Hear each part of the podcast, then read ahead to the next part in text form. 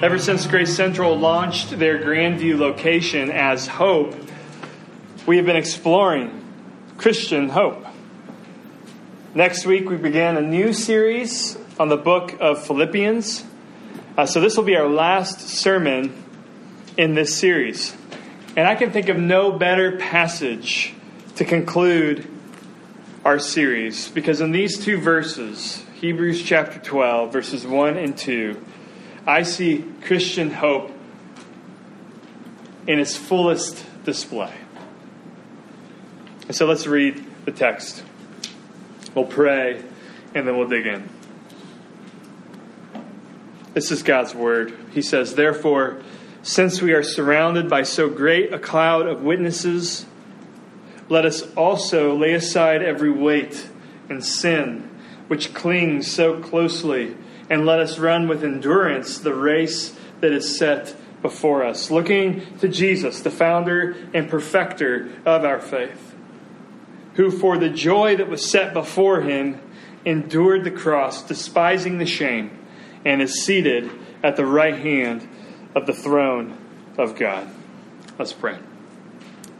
Lord, would my words and would the meditation of all of our hearts be pleasing and acceptable to you, our rock and our Redeemer. And Lord, would you open the eyes of our hearts so that we would not just learn information about you, but that we would actually see you, Jesus, in your word. And Lord, would you also not only open the eyes of our hearts, but enlarge our hearts so that we would not just know about you, but that we would know you, that we would actually come to desire you above everything else in our life. Work that miracle in our hearts now as we hear your word unpacked. And it's in Jesus' name we pray. Amen. As a teenager, I used to run, actually race long distance. Uh, but the only thing I remember about how much I uh, about those days is how much I hated race days. Did anybody? Ra- I know if you were an actual like current day racer, you would be out there right now probably, and not in here. But did any of you race as a kid? I wonder if you can relate. The one thing I remember about racing in high school, because it was endurance racing, was how I got sick with fear and anxiety on race day. And the reason I got sick with fear and anxiety on race day, as I've come to realize, is because racing for long distances is painful. It hurts. It's painful, not just physically, but emotionally. It's hard on your on your on everything. It is really terrible, and it never ends. It's like continual pain. And I used to, as a kid, I used to be envious of, of the sprinters, those who did the 100 and the 200, because I used to think, at least their pain is so temporary. Are they even feeling pain because of the adrenaline? Man, what it would be to be a sprinter.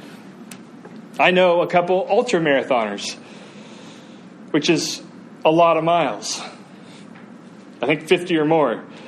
And and, and those that I know that do ultra marathons say that it's not so much a race as it is an exercise in pain management. Alan's laughing. Who would do that? Crazy. Crazy people would do that. Well, there is a reason why the Bible, why the scriptures compare the Christian life to an endurance sport. There are many, many instances where just in the New Testament, the writers compare what it is to live a life of faith, what it is to live a life of faithfulness to God. It, what it looks like is oftentimes like a endurance sport. To just pick one example, Paul in Acts 20, verse 24 says, I do not account my life of any value, nor as precious to myself, if, and there's a condition, if only I may finish my course and the ministry that I received from the Lord Jesus to testify to the gospel of the grace of God. He equates his life of faithfulness as one that was given to him as a gift and one that is a race that he might and he might finish with faithfulness. That was his one wish. And in our passage that we just heard this morning, Hebrews 12 imagines the believer in a stadium in the Roman Empire, which actually would not look much different than the shoe, competing in an endurance sport. Why does Hebrews do this? Because the pastor who wrote Hebrews, Hebrews, after all, is a circulated sermon manuscript. Like the first sermon MP3 in all of history, basically. And he's writing this as a pastor, this sermon, because, he, because he's a good pastor. He's a quality pastor. He's not a salesman who says that Christian discipleship is pain free. He acknowledges that endurance characterizes the Christian life, and therefore the Christian life will also be characterized by pain. And he knows, this pastor knows, that at any given moment, Christians who have followed Jesus for even decades can just like that pull out of the race. Just like that. He knows. I've sat beside friends who are in shock and in grief because a parent or a mentor or a family member who's been following the Lord for decades leave the faith. And the longer I live, the more I see it happening among my own peers. Honest ex pastors who are ex pastors because they've morally failed will admit they did it because it seemed like the quickest exit.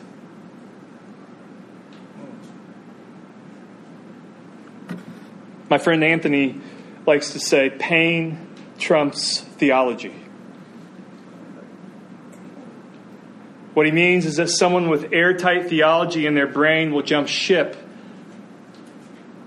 the minute discipleship gets painful in the heart.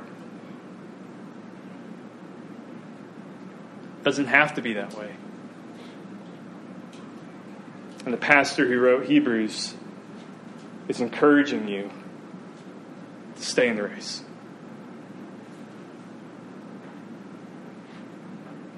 Your finger, your toenails are falling off. Stay in the race. You're hitting mile 18. There's no way. Stay in the race. The first few miles were okay, Pastor, but there's some stuff that happened. Stay in the race.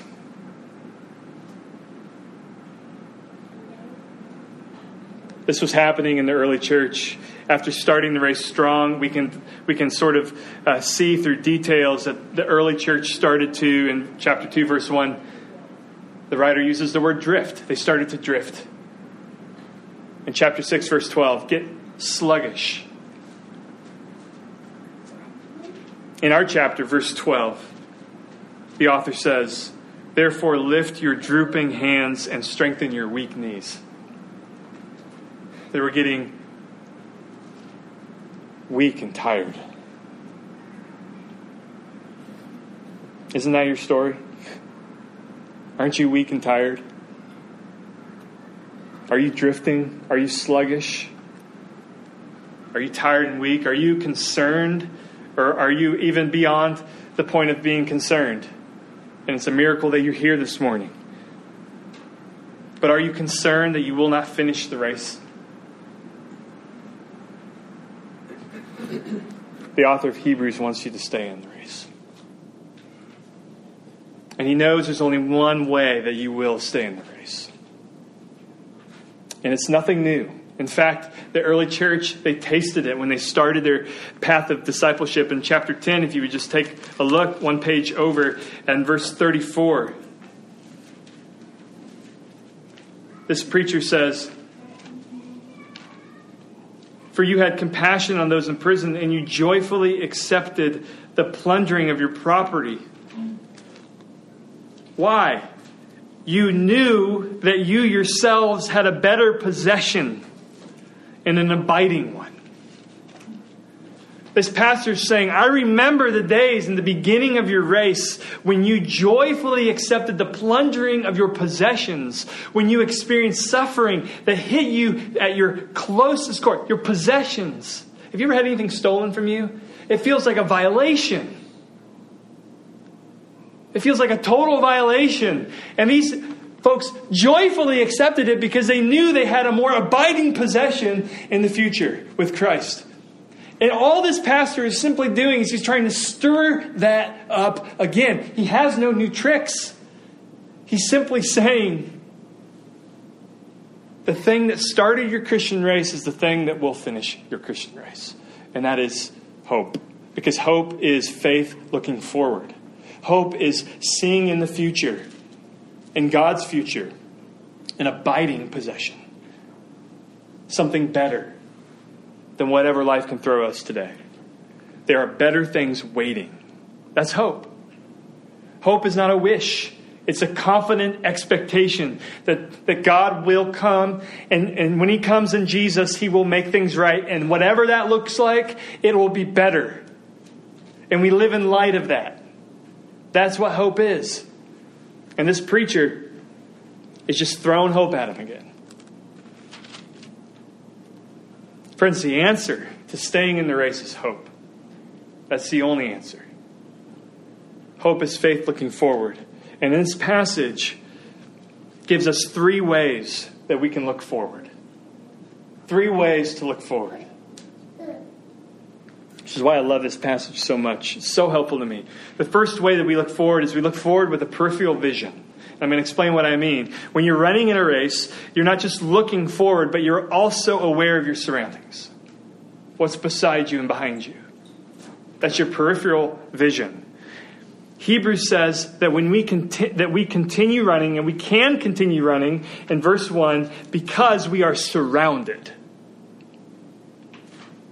Therefore, he says, since we are surrounded by such a great cloud, or you could say great crowd of witnesses. So the image here is a runner in a stadium, and filling the stands are men and women who have finished the race faithfully, called witnesses. The word from which we get the word martyr. And there's probably a dual meaning going on here. On the one hand, they're witnessing to Jesus and his faithfulness. And on the other hand, they're witnessing because they're in a stadium, as the image implies. They're witnessing, in a way, us as we are in, in the race. And we read of these witnesses in chapter 17. I'm sorry, 11. In chapter 11, we read of familiar names in Israel's history. We call them heroes. I call them sinners who, by God's grace, made it to the end. But then we also read of unfamiliar names, unnamed people, in fact, in verse 35, who were tortured, refusing to accept release so that they might rise again to a better life, resurrection. Verse 36 Others, unnamed folks, suffered mocking and flogging and even chains and imprisonment, and they were stoned, and they were sawn in two, and they were killed with the sword. And they went about in skins of sheep and goats, destitute, afflicted, mistreated, of whom the world was not worthy, wandering about in deserts and mountains and dens and caves of the earth. And all of these, though commended through their faith, did not receive what was promised. Why? Because they were living by hope. They did not need to receive in this life what was promised because they knew that God is faithful. And that every promise of God is yes in Jesus. That's what hope is. And so, it's as if these witnesses who are satisfied in the, in the glory of Jesus is standing in the cheer in the stands cheering and they're yelling, don't check out. It's worth it. It's worth it. Stay faithful. It's worth it. That's the crowd of witnesses that we see in our periphery. Uh, this weekend, last weekend, 14 men from Hope went to the New River Gorge to do some things that were frankly painful. Can I get an amen? Anybody? Amen. amen. Okay. Some of them climbed up a rock wall for the first time, and in every instance, for instance, in the climbing, I'll just pick that, I thought they would bail, but they didn't bail. Because there were men who had already done it. and they were either up at the top or behind them yelling at them. Yeah! Like every every inch that this person would go up, there would be a yell. Come on. It's worth it. Don't bail. And it taught me something about this passage, frankly. You don't need to see the crowd to feel it, to hear it.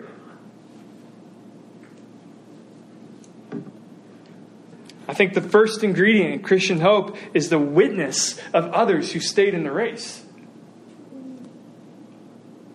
Nobody who is in the presence of Jesus is thinking, man, I, that, was a, that was a mistake. Me staying faithful to the end. No one is saying that. I wish I would have bailed. No, they're standing, they're sitting in the stands and they're saying, stay in the race come what may. A couple suggestions for you then. Get to know these witnesses, get to know them real well. Read about folks who stayed faithful despite pain. Uh, you can start with chapter 11 of Hebrews. But then branch out. Christian biography is immensely important as we read about those who stayed faithful at greatest cost. We need the cloud of witnesses. We need the great crowd of witnesses surrounding us. Another suggestion is to see yourself in a bigger story. We are not the hero of our unique snowflake story. And in fact, the scriptures tell a different thing. The scriptures say that we are, as it's been said, a supporting role in a bigger story. And when I read that I'm running in a race surrounded by a cloud of witnesses who have run the race before I have in time, what it does to me is it appropriately shrinks me down to size and it reminds me that I am not on some unique trail that no one else has been on before. But there have been others before me, men and women who have been before me, who the Lord kept faithful. Everything that I experience that is painful, it helps to know everything that I've experienced and everything that you are currently experiencing, it helps to know is not new. It's not new, it's not unique, but others have felt it too. And that comforts me. And so hope gives you a peripheral vision that is necessary. As you look forward, which is hope is faith looking forward, you have a peripheral vision of those who have done the same. But it gives us another thing. It gives us a focused vision. A focused vision. Um, verse 1 continues in this way. If you take a look, it says, Let us also lay aside every weight and sin which clings so closely, and let us run with endurance the race that is before us. Take a look at the word weight. This preacher says, lay aside every weight. The word here for weight means bulk or mass. And it not only refers to clothing, but it can also refer to body mass. He's continuing the athletic metaphor. Anything that would hinder endurance, you are to lay aside. And it's a shocking image, actually, when you read up on it, because in the Roman Empire, endurance runners would actually strip naked. That's how they laid aside every weight.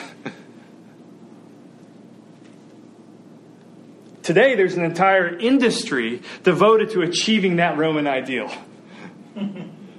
Uh, spandex, lycra, speedo, think of it. I read actually in uh, Scientific American how Speedo created a record breaking swimsuit. Do you remember in 2008 Olympics uh, when everybody was wearing the zip up thing? It took like two hours to get into. Um, it was banned after the 2008 Olympics, I read about, because they realized that 98% of the medals were awarded to people wearing this LZR swimsuit. They're like, oh, that's interesting. so they banned it. Speedo and every other sporting wear company understands the principle of Hebrews 12:1, which is if you want to race, reduce drag. Hope gives us focus, Our future is not vague. Therefore, we will lay aside whatever drags us, whatever hinders us, whatever is a hurdle to the end goal, which is joy in Jesus. Just imagine running this marathon outside right now wearing skinny jeans and a puffy down jacket. Imagine it. Imagine that. You wouldn't do it. There's no way you would do it. Why? Because you want to finish. Same with the Christian life. We are going to take what take off whatever it is that will hinder us from finishing. I think this does two things. I think it changes the way you view sin. Envision sin as skinny jeans and a down jacket on marathon day. It clings to you, it blocks true freedom, it hinders, it will hinder you. Sin. Do you see it? Sin hinders. Sin steals joy in the Lord. It drags you down. And so I would encourage you to confess your sins with that image in mind. You're not giving something up. What are you doing? You're laying aside things that hinder you.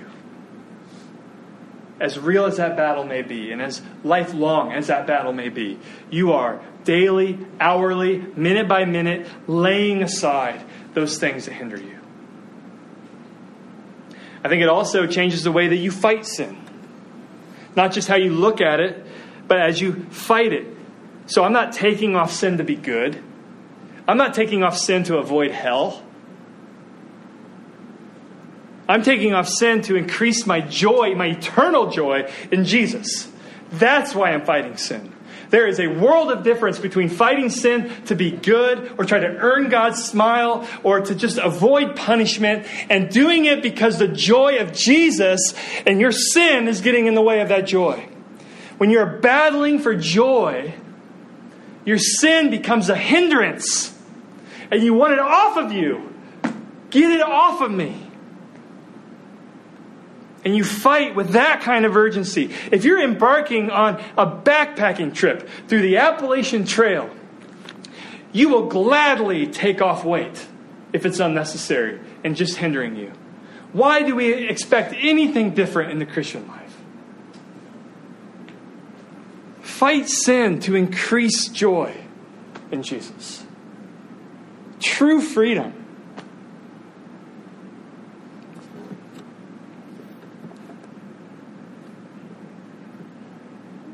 Hope gives you peripheral vision, it gives you a focused vision, and finally it gives you a single, a single solitary vision. Yes, there is a massive crowd surrounding us in the amphitheater, in the stadium. But we're not, did you notice? According to Hebrews 12, we're not looking at them, are we? We're surrounded by them, but we're not looking at them. Who are we looking at? Verse 2. Take a look. Looking to Jesus.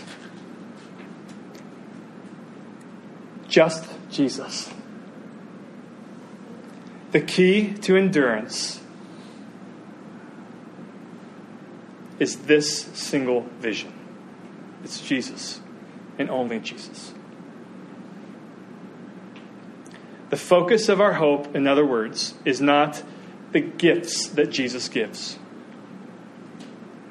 good as those are, the hope and the focus of our hope is not even heaven, as good as that is. The focus of our hope is not even resurrection or peace or rest, all of those things which will come and are part of our hope. But the single focus of our hope is Jesus, because without Jesus, none of those things happen. And as good as the promises of those things are, they will not sustain you as the person of Jesus will. Why? Because Jesus, first of all, ran the race for you. Have you ever considered that? The cloud of witnesses are surrounding us. They were sinners and they ran a faithful life, but it's because of the grace of Je- because of the grace of Jesus. But did you know there was one who did run the race that you are in, but he did it as the perfect Israelite. He did it as the perfect man, the perfect human, the one who lived a life of complete beautiful righteousness and sacrifice and love, fulfilling not just the positive, the, not doing the no's of God's commands, but also fulfilling all of the yeses of God's commands. Which is summarized by what? Love of God and love of neighbor. And he ran a perfect race. And the end of that perfect race led him, according to uh, verse 2, to straight to a cross, straight to a cross, despising its shame. It led to crucifixion and shame. He ran a perfect race. And it led him to a cross because he was running it for you. Do you see? He took on the penalty that our sin deserves.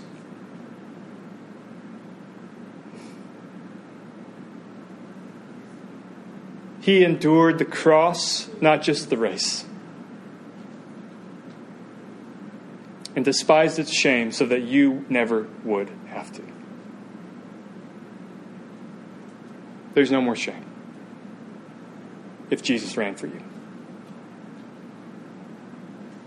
I learned in Israel recently that crucifixions didn't happen up high in the hillsides so that you'd have to look at it with binoculars, which is how I grew up thinking. No, crucifixions happen down low, oftentimes at eye level and at busy intersections. Because how else would the Roman Empire create fear and intimidation and shame? Unless a, a man or a woman stripped naked, beaten, was, was crucified at a busy walkway intersection, eye level. Why else would they prolong it as long as they did? The suffering of the individual on that cross. If it were not to induce shame. You see it? Shame.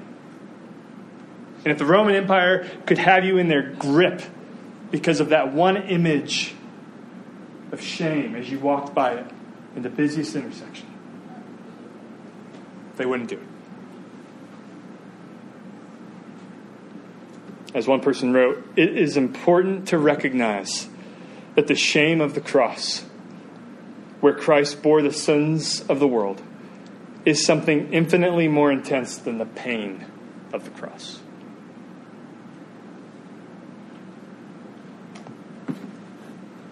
Jesus ran the race for you.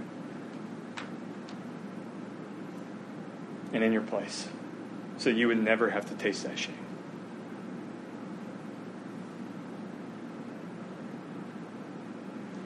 Jesus ran ahead of you. Modern Christians, we love celebrating Christmas and Easter for good reason. But did you know that ancient Christians loved celebrating the ascension of Jesus? The ascension of Jesus to God's right hand? They loved celebrating that. Why? Because it helped them stay faithful in the midst of severe opposition and pain.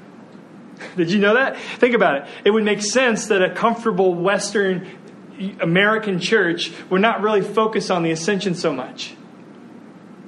But think about it if you were in a suffering community, how powerful the ascension is. We see it. The earliest preacher goes there, chapter 12, verse 2. Look, he despises shame and is now seated at the right hand of the throne of God. And that image is what made these early Christians persevere. The picture that the cross does not have the final word, but God, but he is sitting at God's right hand in glory. Jesus ran ahead of you, proving to you, proving to you that the cross, whatever cross you're bearing, does not have the final say also, Jesus runs with you. He not only runs for you, he not only runs ahead of you, he runs with you. He isn't just standing at the finish line, simply saying, Come on, come on, come on. What did he say to his disciples in John chapter 16, verse 7? He said, It is better that I leave you. Why? So that I could send the advocate the Helper, the Holy Spirit, who helps us cry, Abba, Father, in our pain. The Holy Spirit, who enlivens our faith and keeps us faithful. God the Spirit is running with you.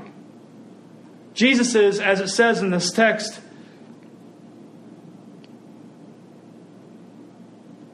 the founder and perfecter of your faith. That means there is nothing between those two bookends that Jesus is not involved with by his Spirit.